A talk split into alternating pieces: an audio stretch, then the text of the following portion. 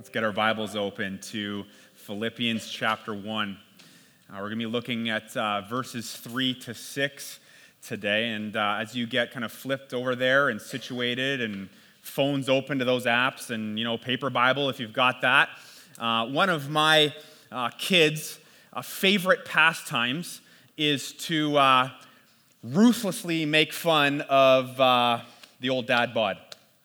Right? My kids love doing that. And uh, it's not very often, obviously, uh, that I get downstairs to do like a home workout, hence the dad bod, right? But uh, whenever I would do that, my kids would sometimes come downstairs and uh, they would come and they would watch. And you would think, well, maybe it's to like, you know, inspire and cheer on their dad and, you know, encourage me and all of that. But, but no, right? It's to watch and point and laugh and to look at all the things kind of, you know, jiggling in place and the soft marshmallowness uh, that's been there uh, to move. I mean, it was even just like this week, uh, just this week, we had some friends over and uh, I was sitting on the couch and it was, you know, it's been a hot week sort of, right? So I was wearing shorts and my, uh, my son was sitting beside me playing with like an Incredible Hulk like action figure and he was using like my thigh as like a springy, mushy, you know, launch pad to jump. And I'm sitting there talking, I'm like, unbelievable. Like, what do you got to do to earn some respect, right? You feel that? I know some, some dads got to be feeling that for sure and agreeing with me um, that that is probably your life as well. Now, kids, right? Kids can be phenomenal motivators, right? They can encourage you to get on an exercise program through stuff like that. You know, they can encourage you to, you know, lay off the chips after 10 p.m. Okay, but something, maybe one area where they are sorely lacking uh, is in the area of encouragement right? Encouragement. Now, any and all humor aside, uh, don't you, or maybe you have sensed before um, at church, hopefully not here, but maybe you have sensed, you know, in your experience in church life, uh, that church can be a lot like that, right? It can be a place where, you know, encouragement is in some ways uh, kind of lacking. You know, we, we can become a, a, community very easily where instead of encouragement reigning, we're not encouraging one another in the Lord, Instead, you know, we lean towards nitpicking each other, you know, and kind of, you know, poking at each other, dragging each other down, and getting downright uh, critical, okay, which, uh, of course, ends up creating a culture that, you know, no one wants to be a part of. You know, it's not a culture that's sweet. It's not a, a culture that's in any way enjoyable. And it's certainly not a culture uh, that would in any way please the Lord. Right? But what if, what if the church was different?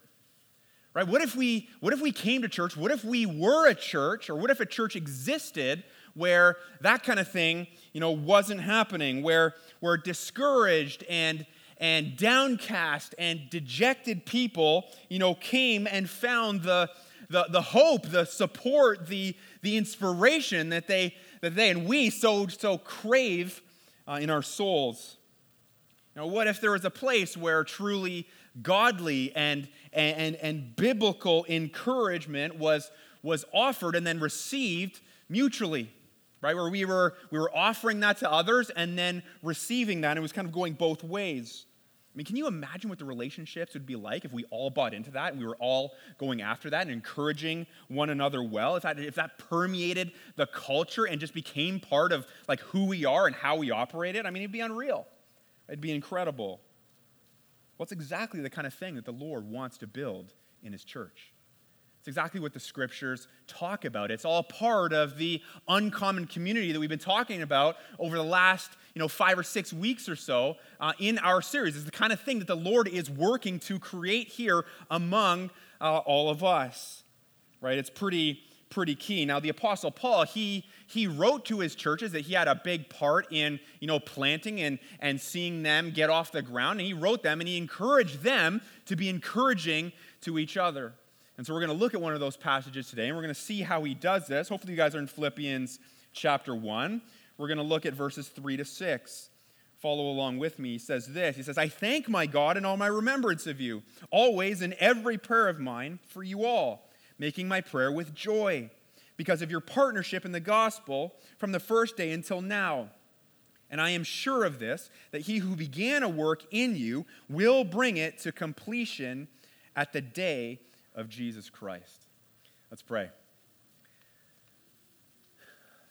Lord, we, I think, on some level of our hearts, whether we can maybe verbalize it or, or even understand it, long for uh, long to be a part of a community where we would come and be encouraged. Lord, would people, where people would rally around us and spur us on to greater faith, greater maturity in Christ Jesus.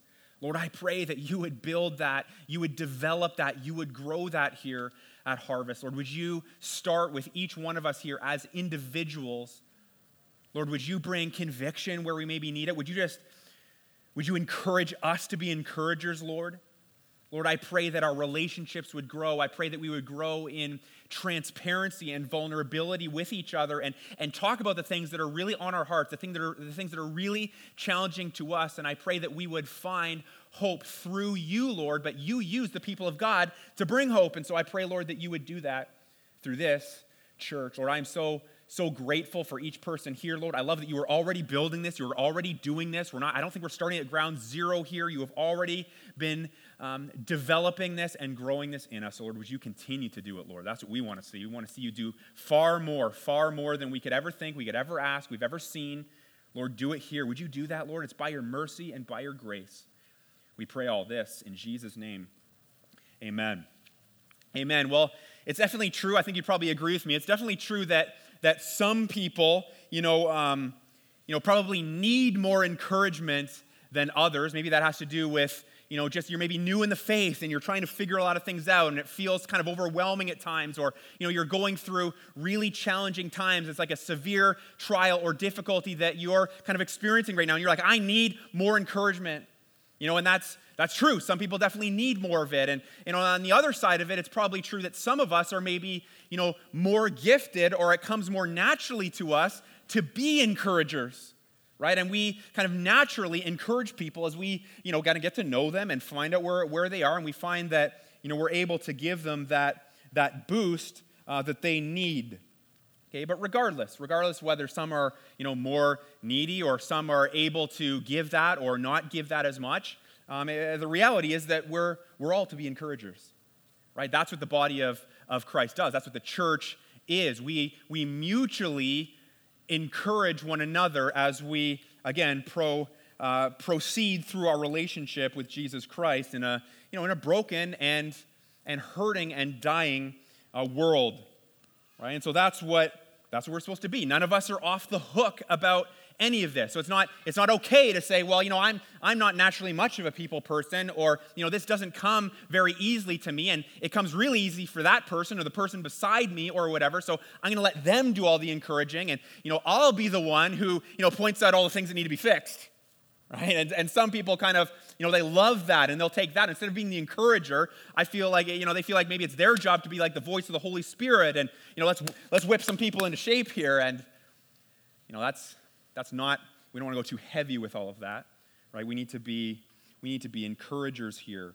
We're all supposed to do it. And, and in fact, you'll notice here as we, we work through these four verses uh, just this morning, you'll notice as, as Paul writes this, he, he, he, both, he both encourages the church, right? And he talks about how they have encouraged him. They've encouraged him. And so you see it going back and forth uh, there. It's all very mutual. All right, so I can encourage in profound ways. That's what we're talking about here this morning. Do you believe that? Do you believe that that can be you? You can encourage people. You can, you can be the hope. You can provide hope from the Lord uh, for a person as they are struggling, as they are in need. You can be an agent of their growth in Him. Do you realize that you can do this? Profound, profound ways. Okay, so here's the first thing I can do that when I'm genuinely thankful for the people here. I'm genuinely thankful. I mean, take a look at verse 3. You see it come out pretty clearly here. He says this, says, I thank my God in all my remembrance of you. Okay, so gratitude, that is a theme that we see all throughout Paul's epistles. Right, all throughout, as he's writing, you look at uh, uh, Thessalonians, for example, a great example. He's constantly reminding the people to be thankful, right? And he himself uh, is filled with gratitude. He's filled with gratitude for the people themselves, these people that he has labored with uh, in ministry. He, he is and he sees himself, and they would have seen him as like a spiritual father to them. He has, he has helped them, you know, so much, you know, as they got this church started. And, and, you know, he was probably, you know, it says that, that he was remembering them. And so he was thinking back on all the experiences that they had had together and the different individuals that he would have known. Now, he probably would have been thinking about a woman named Lydia. Does that name ring a bell? Lydia of Thyatira. We hear, we hear about her in Acts chapter 16. And this is, she was in Philippi. Now, she was one of the very first converts in the church, right? And she was, she was part of, of a group of women that knew the Lord, and Paul led her to the Lord to have saving faith in Jesus Christ. And she was, a, it says she was a seller of purple goods, which means that she was like a businesswoman, and she was, you know, she was probably very wealthy. And so she, you know, she provided hospitality for Paul and, and Silas as they traveled through the city. And, and, and she probably, you know, housed them at her, you know, swanky downtown loft. You know, that's kind of how I picture it, anyways. Right? She was hospitable. And so he's thinking about her and so grateful for her and the love and the care that she showed for him and for Silas in that time. You know, he's always also probably thinking about, you know, the demon possessed girl. Again, we see this in Acts chapter 16. Do you remember her? right? She was the one who was bringing her, her owners great gain through fortune telling. You remember that whole story, right? And she was, and Paul and Silas, they were going around um, doing ministry, and she was kind of following along, and she was saying, "These are, you know, these are men of the Most High God." Right? And she was saying it though in a really irritating and annoying and loud way. And so Paul finally said one of one of the my favorite verses ever is like being greatly annoyed. Like, oh, doesn't it kind of feel good that Paul got annoyed too? Right? That really helps me, I think, a little bit right? But he was like, he was greatly annoyed. He finally, he kind of shut her down. It wasn't so much her, but she was demon possessed. And so he cast the demon out of her, right? And of course, that didn't go so well with her owners, right? They realized their, their means, their, their, their means of gain and fortune was, was, uh, was gone. Now, it, it doesn't say specifically in the text, but it's not too hard to imagine that she probably would have joined the church. Right? She would have been a part of this community. And so he's thinking back on all of these things like, wow, the Lord is, is so good. And he's so good. He's been so good to me. He's been so good to you. Right? And, he, and he's looking back on all of this and, and, and he's encouraging them. And, and he's showing that that, that, that he's encouraged. I mean, he's seeing this church that he had a major hand in planting. You know, over the years now, they have developed and grown and become healthy and become strong. And the Philippian church there, you know, he wrote a lot of letters to a bunch of different churches, right? We see that in the New Testament. And so many times, those churches had like major issues going on. So he was he was calling, he was writing to address those and help them. In this church, he's mostly he, he's encouraging them. He's like, you guys are doing great. Keep going. And so there's an encouragement tone kind of all through uh, this letter. And so again, he's, he's kind of going back through his experience and, and he's showing that he's, he's genuinely, truly, really thankful uh, for these people. And again, you see that, of course, he's encouraged, and then, you know, his gratitude, it, it, launches, it launches him into, into encouraging them, right? Which is a pretty amazing thing, because if you think about it, you know where Paul was writing this from, right? He was writing this from prison. Right? He, was, he was chained between two guards at this point, and, and when he was writing, he didn't know if he was ever going to get out. He thought that maybe he would die there. And so it's pretty amazing to think through how the Lord and realize how the Lord was, was so working in his heart, and he was encouraged in that time. The church was encouraging him, and he wanted to just pour all that back, back to them. So, hey, question for you Are you thankful for our church? Right? Have you thought about that? Have you spent some time kind of thinking about that? How, how you're, you're encouraged, you're, you're, you're thankful for the people, the individuals here? You know, it's funny, I was just at a, a pastor's retreat earlier this week, and, you know, as kind of the, the new guy, the rookie, uh, you know, in the club, I had, uh, you know, I had an opportunity to kind of stand up and share a little bit about uh, kind of what's going on in the church. And a couple of other guys who were sort of new as well got to share. And, you know, many guys were going through some really challenging and really kind of difficult and uh, hard kind of personal things uh, in their life. And I got up and I was more like, and I, just, I honestly, I'm just so thankful for my church. I'm so grateful for them. And, and, and a big part of that has been that I've been reading through the book of Jeremiah. Now, if you're familiar with Jeremiah at all, you know that his ministry was like, I don't know, the worst, right? It was, it was so hard.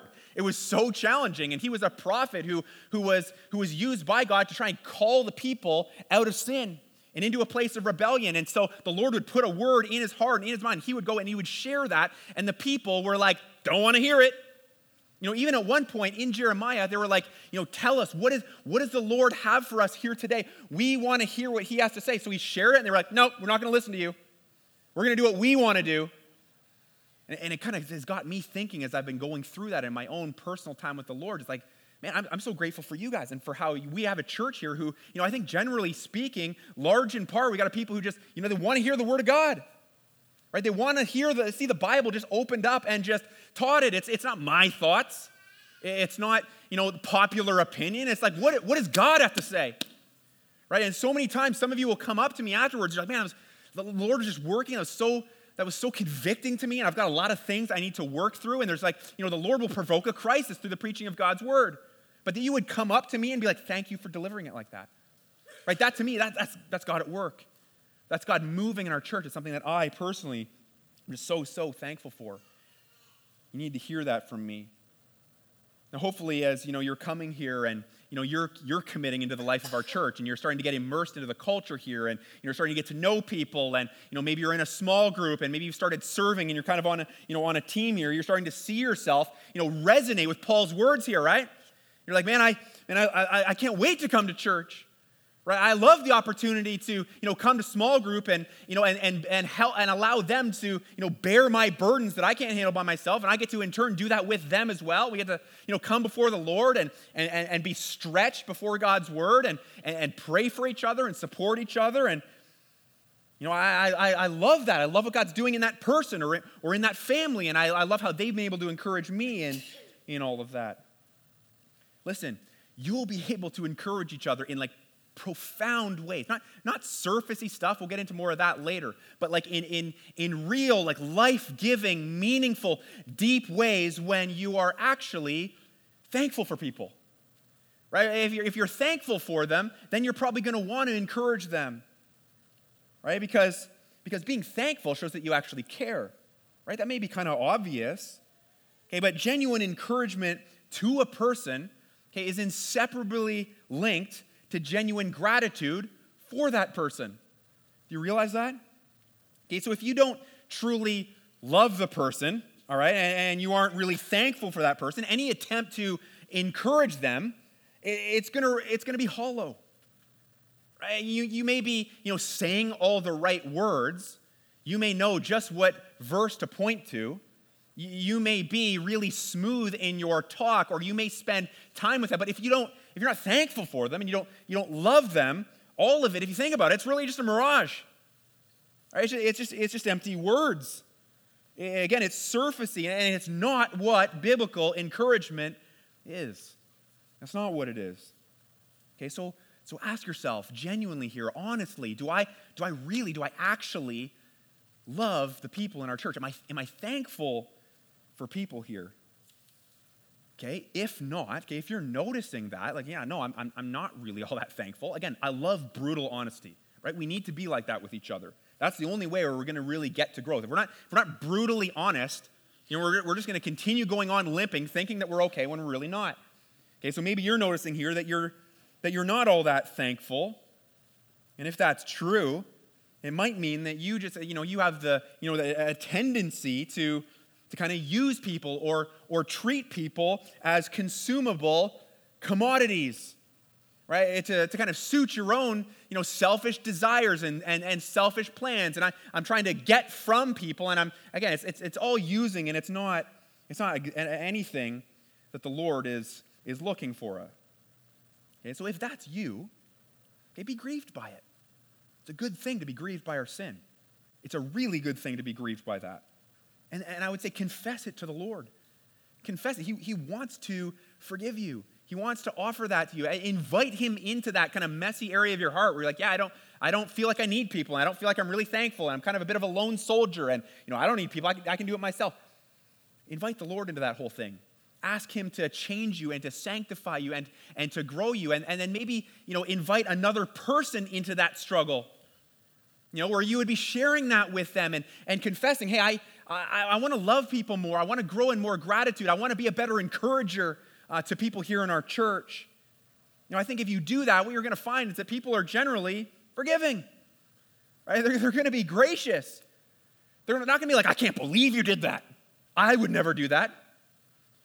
Probably not. They're going they're to be like, wow, I, I just appreciate that you would share that with me. And, you know, let, us pray together and, you know, let's go to the Lord and let's come up with a, with a game plan here. And you know, I don't think you're going to find condemnation here. The Lord certainly won't bring it. We're all growing in all of this, right? And all of that, as you see people be gracious to you and, and extend forgiveness and, and bring that encouragement into your soul that you so need, what is that going to do? That's going to cause you to be encouraged and want to do it to other people, right? And then we're all doing it together. All right, I can encourage in profound ways. Here's the second thing through a fully engaged prayer life. Fully engaged prayer life. Verse 4, take a peek. He says this always in every prayer of mine for you all, making my prayer with joy. Okay, so two things here. Okay, first of all, okay, Paul expresses his gratitude for the people in the church, uh, you know, in Philippi through thankful prayer to God. Right? He's like, thank you, Lord, for this church. Thank you for these people. Okay, but then secondly, what does it say there? It says, in every prayer of mine for you. Okay, so he's not just, you know, prayerfully thankful to the Lord, to, to God for the people, but he's, but he's actually praying for the church. Which again is amazing when you think about he's the one in chains, right? He, he's the one, you know, really suffering here, but he's, he's just praying for them. Now, if you jump down to verse 9 for a second, you see some of the details here of, uh, uh, of how he was praying, the, the specific things that he was praying. Take a look. It says, And it is my prayer, there it is, that your love may abound more and more with knowledge and all discernment, so that you may approve what is excellent, and so be pure and blameless for the day of Christ filled with fruit of righteousness that comes through Jesus Christ to the glory and praise of God. Okay, what, what comes across real clearly here as you read, I mean, even just these couple of verses, but as again, as you as you get more familiar with the New Testament and Paul's writings, you realize that he has just he just has like an on fire, robust prayer life, doesn't he? He's this guy like it was his joy. He he, he was fully engaged in that discipline. Right? I I, I want to pray and it's I, I, love to do it. Now, you ever experienced that, that profound encouragement that we're talking about when someone prays for you? You ever had that? You ever had someone, you know, tell you that, hey, listen, I've been praying for you this week? You know, maybe it comes like in the form of of a text. Right, that's kind of cool, right? When someone sends you a text like that, or, or, or maybe it's a phone call, just kind of calling you up out of the blue and just say, hey, can I pray for you? The Lord kind of laid you on my heart. Or, or maybe it's an email, and sometimes people will like write out the actual prayer for the person. Man, love that. I love when that happens. Big time encouragement that happens there. And sometimes it's just the timing of it, right? And you realize, wow, the Lord's at work here, right? Happened at, at the time that I need it. Right? I've had that before. I've had people, you know, send me a text and send me a verse and, and just say, hey, like, you know, sometimes it's like in the middle of the night, like someone's woken up and they're like, man, like the pastor's on my mind. I, I just need to pray for, uh, for him or for his family. And so they send that, that text. Don't worry, my ringer's on low, you know, in the middle of the night.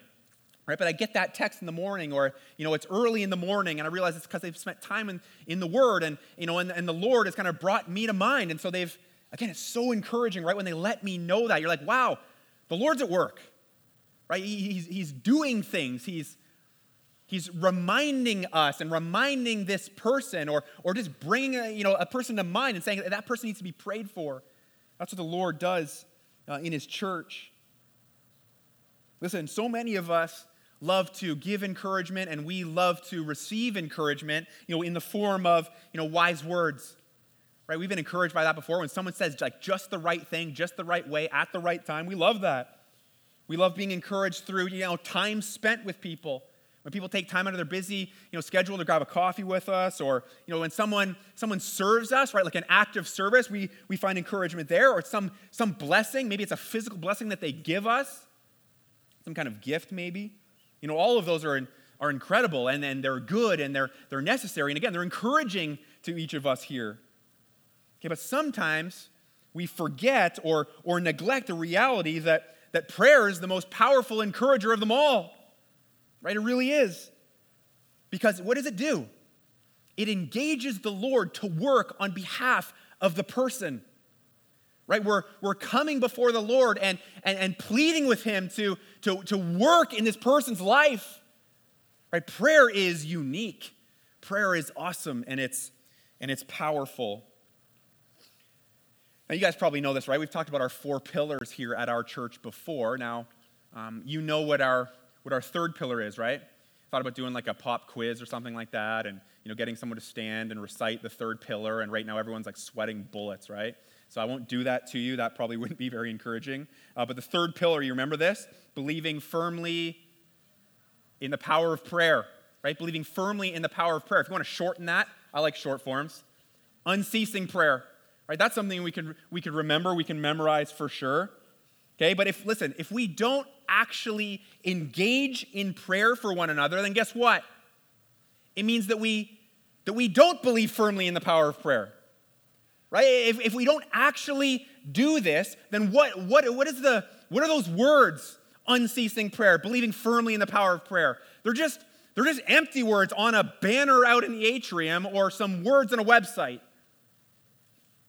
Right now, listen, I, I trust me, I get it. Prayer is the hardest thing we do right? Would you agree with that? I, I, I, like that phrase because I think it's so true. Prayer is difficult. It's like so easy to feel guilty and terrible and lousy about your prayer life, right? I feel it. And None of us probably feel like, yeah, you know what? I've actually probably been praying too much, right? Probably we've never experienced that feeling, right? It's, no, we, we feel lacking in all of that.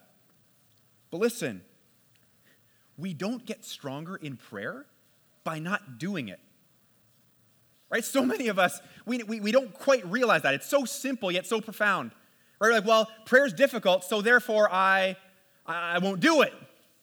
You know, I won't pray, pray for my church. I, you know, I won't come to the, the opportunities, the prayer nights that we might have. I don't, you know, I don't pray for my family. I don't, I don't pray at small groups. I'm, you know, it's, it's awkward and uncomfortable for me. And again, I get it. I, I, I get it.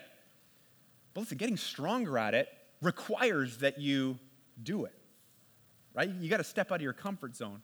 You got to take, take a step of faith there and, and put yourself out there. Right? I would say, just encourage you, you know, text that buddy that you know is struggling this week. Text them. Just say, hey, man, I've, I've been praying for you. You know, someone shares something with you at church or at small group, or you know, you're emailing with them or whatever. Just say, hey, can I call you up right now and just and, and pray for you? You know, do it like, you know, after the service, before the service. Again, it's, it's awesome to see people do that, kind of huddled in prayer at a non structured time, right? There's, there's, there's power in that. Fully engage your, your prayer life. That's a way that, that we can encourage. It's a really important way that we can encourage the person and encourage the church, the body that God has given us here, okay? You'd be encouraged if they did that for you. All right, I can encourage in profound ways. Third thing, as I partner with others in God's mission. Okay, verse 5. Verse 5 says, Because of your partnership in the gospel uh, from the first day until now. Okay, so here, Paul, what is he doing? He's sharing the, the why, right? He's sharing why he's been encouraged by the church at Philippi. Right? He's sharing the why. And it's because they've been so great at partnering with him and, and partnering with each other in real kingdom work, right? In, in, in gospel ministry. It was fruitful. And so they, they've really rolled up their sleeves here and, and you know, they've, they've owned the mission that, that God has given them to, to make disciples. He's like, man, I'm so, I'm so blessed by this. And, and I want you to know that you have encouraged me when I'm in prison and I'm, and I'm struggling. And it's hard on a day to day basis. And I literally don't know if my life is going to be taken from me at any moment. He's like, that kind of thing encouraged him big time. Right? He's fired up about it because they've been, they've been obedient to Paul's encouragement and to his, his teaching. They've, you know, they've surrendered themselves and stayed true to the scriptures. You know, they've cared for the, for the sick and the, and the suffering, and they've you know, stayed strong in Christ despite their own discouragement and their own you know, suffering. In each person in the church, you definitely get this feel here. In the church as a whole, there's a, there's a high sense of, of ownership of God's mission. Like they're not just like gathering together because it was kind of fun. No, they, they, they needed each other, right? Life was hard, and the church, you know, band together, and, and they provo- it provided this, uh, this support system, you know, pulled together and, and worked through the Holy Spirit, right? They, they needed each other bad, right? And it was, and it was awesome. And so obviously Paul's encouraged by all of this, and, and they should be too. Have you ever noticed this? There, there, there's something so encouraging about partnering with somebody else or you know, a group of people uh, to complete a common task. You noticed that before? Ever been like on a mission trip? I've been on a bunch of mission trips with a bunch of you know, youth and young adult teams and all of that, and we've gone and you know, we've you know, led like a, like a vacation Bible school, like day camp kind of thing, and, you know, in other countries and other cities, and we've done that kind of thing. There's something that's so, you know, uniting and encouraging about doing that with other people as we gather together and do the work of Christ, right? There's a bond that's formed there among a team when, when you do that. You know, or think back to your college days. Some of you are in college right now, right? Think back to that. You know, college friends, they often remain lifelong friends. I've still got, you know, some of my best friends are the ones that I went to college with. Right? And you're best friends because, in some sense, you, you partnered with them to complete the task of getting your degree right and you you know maybe you lived in a dorm and you ate meals with them and you know you you know you were, you bunked with them and you know you you you studied together and you went on spring break trips together and you know you got to know them and you were you know you were united and and brought together and you partnered right what are you trying to get to graduation right that's what i'm trying to get to right it's great Okay, so it's not a stretch to kind of understand here how amazing and encouraging it is for us as we partner together as the church to carry out the mission of making disciples here. It's not a stretch. Like the bonds formed among our, our various ministry teams, right? Our serving teams here. I mean, I've been able to see that with my own eyes and see that it's so great. Right? I love the camaraderie that's happening with like the setup team right? They're getting here in the morning and they open up you know maybe a verse or two from god's word and they pray together and you know they, they're you know guys especially they love you know doing a task shoulder to shoulder right? Women more connect i think when they're like face to face like let's grab a coffee at starbucks and guys are a little bit maybe not as much love to do that. It's more like let's you know do a task together uh, side by side. I love that. And i love to see that uh, as we carry out the mission together how the lord uh, unites us and and we we encourage each other. You know, maybe you're, you know, you're serving coffee to people afterwards. You're putting like a warm, you know, hot cup of coffee in their hands, or you're welcoming people, or you're, you know, serving up in Harvest Kids. You know, I, I, I love to see the partnership that happens here. And, and why is that so special? And why is that so unique and so great? Because it's discipleship, right? All of it is. It's not, discipleship's not just opening up the Bible and, and learning some verses and growing in that. It's, it's everything. Okay, so you're like, you know, counting the offering afterwards with a team, or, you know, you are in the parking lot welcoming people in in the pouring rain, right? That, that's all discipleship too. You're creating an environment where people can come and see Christ. Love that. It's encouraging. That's why we put such an emphasis here uh, at our church, uh, you know, uh, for all of you to like get involved in a small group right? Get involved, figure out your schedule, prioritize it, or you know, get onto a serving team and, and, and help. It's not, it's not just to, you know, finish some tasks and you know bang out a project and you know so that we can feel like we've got a you know x number of small groups meeting and you know all of that stuff it's, it's, it's not for that it's because we know that you'll be so encouraged we know that that will help you in your growth and in your walk it'll help you in your marriage It'll help you as, as a parent or, or as a college student or you know, wherever you're at kind of in life. You'll be encouraged. And guess what? The Lord will use you to encourage others as well. So again, get on board with this.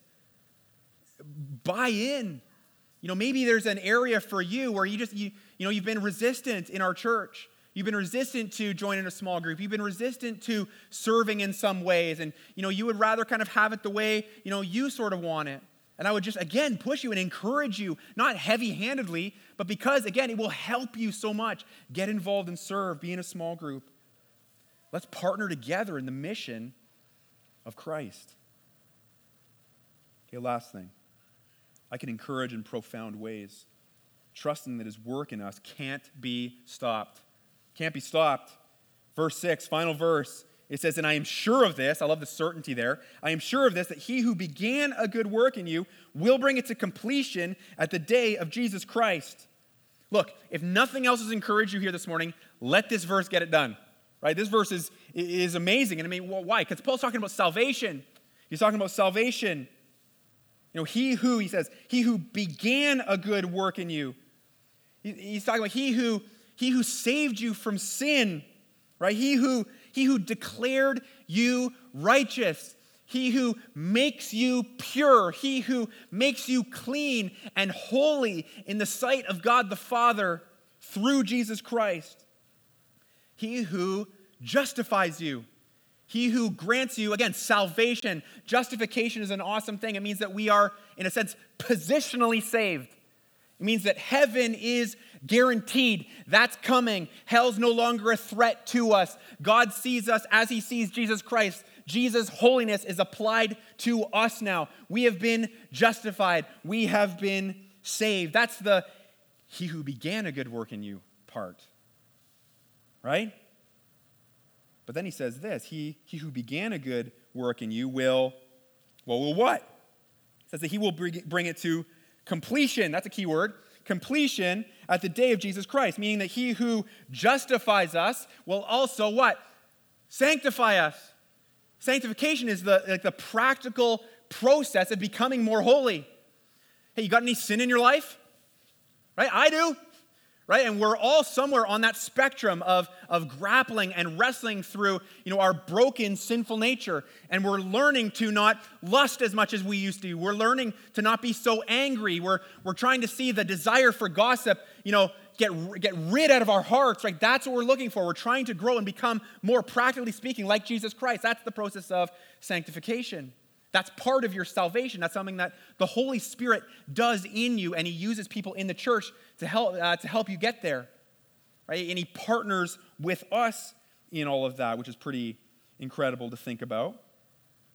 Okay, but so He will sanctify us, but the completion piece, it's also, it's also I think, referring to, to glorification, right? He will glorify us too. Right? What's that? What's that all about? Well, that's kind of what the, the day of Jesus Christ is referring to. You know, where, where, where someday we'll be in heaven, we'll be, we'll be face to face with our Lord. We will no longer have this body of death, as Paul refers to it in Romans chapter 7. Right? You excited for that? Right? No more dad bod. Some people are kind of excited about that. How about this? No more sin. Right? No more effects, no more, no more consequences of sin. No more struggling with with, with desires that are contrary to the Lord. No more dealing with the consequences of other people's sin in our lives. That part's painful too, right? Can you imagine what that's going to be like? He who began that work in you through justification, through that moment that you put your faith in Jesus Christ, he who began that will bring it to completion. That is a promise. Nothing can stop the work of the Lord. Nothing. Not you, no person, not Satan, not demons, nothing. That's like a great place for like a whoop or like a, you know, there we go. There we go. Right, that is encouraging. That is amazing. And listen, here today, if you if you were here this morning and, and, and you have not yet put your faith in Jesus Christ, do it. Do it. Realize your sinfulness. Cast it before the Lord. Admit to Him, agree with what He says about your sin. You know what He says about it? He says that it separates you from God. He says there's nothing that you can do to fix that separation, nothing that you can do to impress God, to make Him like you or love you. He shows His love for you. He showed it by sending Jesus Christ to the cross. Christ paid the penalty. Would you believe that? Would you believe that that's true for you? Our salvation is by grace. It's a gift, the scriptures say. It's a gift by grace through faith. It means it's given to us as a gift. You can't earn it. You don't do anything to, again, get, you know, twist God's arm, manipulate him, impress him. It doesn't work. God gives it to you as a gift. And, and then we, we receive it through faith by trusting that what Christ did on the cross really was for you. Would you do that today? You do that, you begin that process of what we just described, justification. You will be on your way to what Paul's talking about here completion completion. He's going to do it. Nothing's going to get in the way of that. Right? Don't you love how Paul is encouraging his church with that? Right? He, he's encouraging them. He's like, he's like, this is, you know, he's getting down into the nitty gritty. He's getting down to the, the soul care, the, the soul level stuff that's, that's really going to provide the boost and, and the encouragement and the support that, that these people need as they're dealing with all kinds of problems and all kinds of issues. Listen, are we any different? Yeah, I get it. We're not being persecuted. We're not being tossed in prison yet. Right? It could happen in our lifetime. Right? Is the world becoming, is Canada becoming more favorable towards Christianity in the Bible or less? Less. But listen, regardless of what your struggle is, we've all got struggles. And we need encouragement. We need real encouragement. We need encouragement that is genuine and lasts and, and sticks and is, and is deep. Because let's talk about that for a second. How we encourage each other. Right? Maybe you're looking for some, some practicals here. Because sometimes I think some of our you know, so-called encouragement, if you could you know, put it that way, some of our, our, our attempts to encourage are, are, are kind of weak, right? They're, they're kind of lame. And maybe you've had people before you know, try and encourage you, and you're like, that wasn't helpful. You know, or that was actually, you know, more discouraging than anything. Or, or maybe you've tried to encourage somebody before and you're like, that just fell short. And I feel like I, I kind of missed it. I missed the mark there. And, you know, you, you feel like, ah, I'm kind of helpless. And, you know, how do I, how do I do this, you know? We want to be encouraging and we want to be encouraged, but sometimes we found that, find that it's just not happening. Okay, so here are, hopefully, you find this helpful. Here are six ways we mess up encouragement. Okay, and hopefully through this, you'll see how to actually encourage. All right, that's the point here. Okay, here's the first one we appeal to the person's flesh. We appeal to the person's flesh sometimes, don't we? You know, sometimes, for example, a lot of people in our world today uh, struggle with appearance. Right? We struggle with appearance. We struggle with how we look, and we wish that we were more beautiful, and we wish that we were, you know, thinner, and we wish, you know, all of that, that, that kind of stuff. And sometimes we'll, we'll talk about that with people, which I think is so good and so right. Don't hide that kind of stuff. Be honest and be, be transparent with people. But sometimes, in an attempt to encourage, we actually kind of pander to their flesh.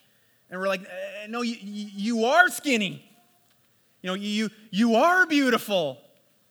You know, and, and instead, of, instead of providing like real encouragement, and sometimes what we do unknowingly, we'd probably like gasp if we realized we were doing this, but sometimes what we actually do in an attempt to encourage when we're appealing to the person's flesh is we actually help them prop up this idol, this idol of appearance. I have to look this way. I have to be obsessed with the clothes I wear. I have to be obsessed with my style. I have to be obsessed with, you know, a certain weight and a benchmark that I'm going for. And, and, and if we're not careful, we can just kind of encourage that. Right? It's, it's, it can be a false God in our hearts.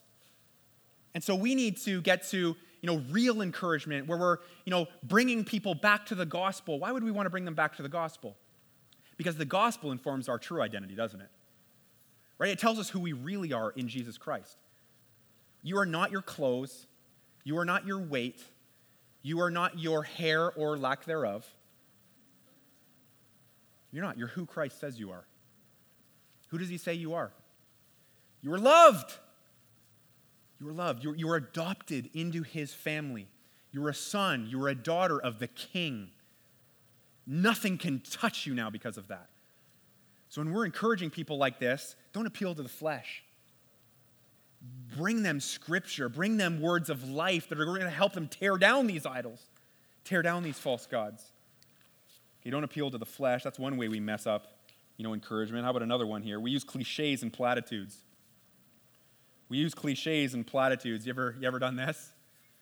And sometimes we kind of say things that you know, they, they again, they, you know, maybe are correct or maybe sound correct, but they're just so, they're kind of surfacey or, again, they're, they're just cliches, right? Like, time will heal, right? Like, time, time is going to heal. You know, it's, just, it's, it's, it's going to take a while. You know, the person that's gone through a divorce or, or the person who has, you know, lost their business because of, of unwise decisions, listen, they probably know that it's, you know, not going to be a good day tomorrow, right? They know it's going to take time. They know all of that. And so, again, we don't want to use cliches, we want to use scripture. Right? We want to be thinking about verses, and as you're, you know, reading the scriptures for yourself, and as you're absorbing that, and you're memorizing the Word of God, and as God's Word impacts you, you can be able to share that with people to provide real balm and ointment to their souls. Right? So we can use cliches and platitudes. It's another way here. We can use unbiblical advice that kind of sounds right unbiblical advice that kind of sounds right. You ever done this before?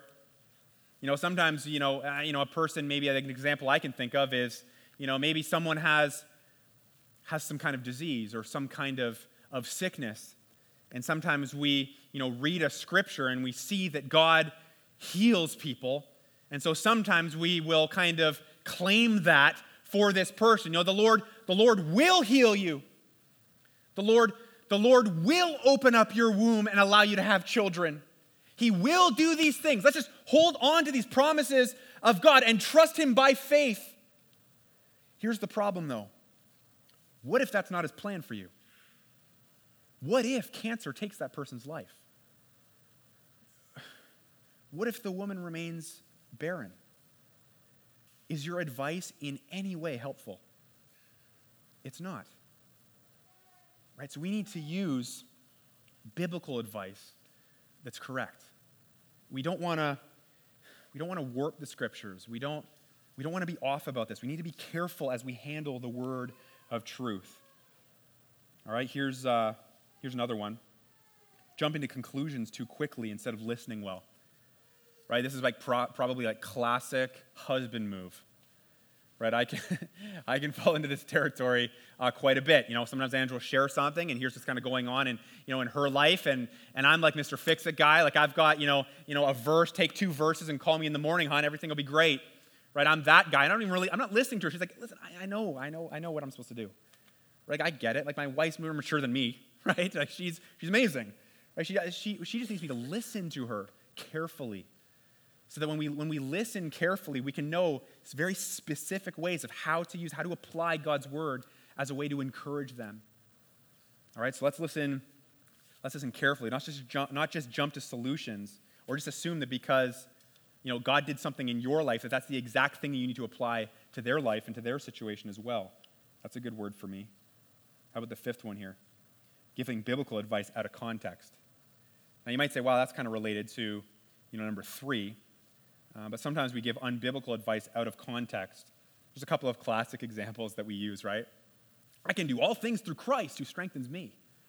Right? And we sort of use that. We kind of we violate the context. We rip that out of context and we try to encourage people with that.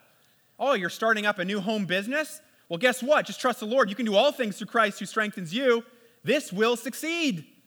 Right? The bottom line though, that's not what that's talking about at all. Right? Paul writes it in Philippians here. And again, remember, where was he when he wrote it? In prison. And the context there, the verses leading up to it, says that he, what he's saying, he's like, I, I know how to live in need, I know how to live in plenty. Right? If, if I'm struggling and I don't, ha- I don't know where my next meal is coming from, i.e., prison, I can do, uh, you know, I, I'm going to be fine. If, if I'm you know, living in the lap of luxury, hanging out with Lydia at her place and everything's going amazing and I'm eating steak dinners and all of that, listen, I know how to, I know how to live that way too and not, you know, not put too much hope in those things. He's like, you know, whether I have little or whether I have lots, I can do all things through Christ who strengthens me. All things limited to that context. Right? And sometimes, though, we, we violate that. And we just apply that to kind of every situation. Is there another example of this? There's probably lots. Okay, here's one. Here's one. God will give you the desires of your heart. You know, if you want it bad enough, God's going to give it to you. Right? Just keep praying for the spouse. Right? Keep, keep asking the Lord for that. The harder, the more that you want that, the more God is going to give that to you.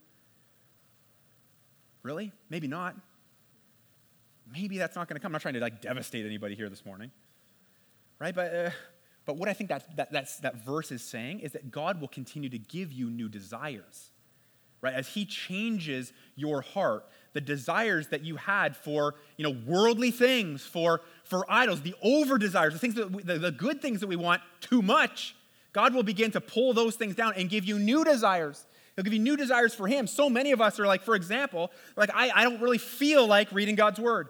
My time in God's word is struggling. Pray that God would give you that desire. Lord, I, I, I, realize, I know on some level that I, I need you and I need to come face to face with you each and every day. Lord, would you grow that desire in me? Right, so we want to be careful here that we don't use biblical advice out of context. We want to make sure that we can encourage people truly. Here's the last one. Okay, passing the buck to someone else. Okay, passing the buck to someone else. You ever done that?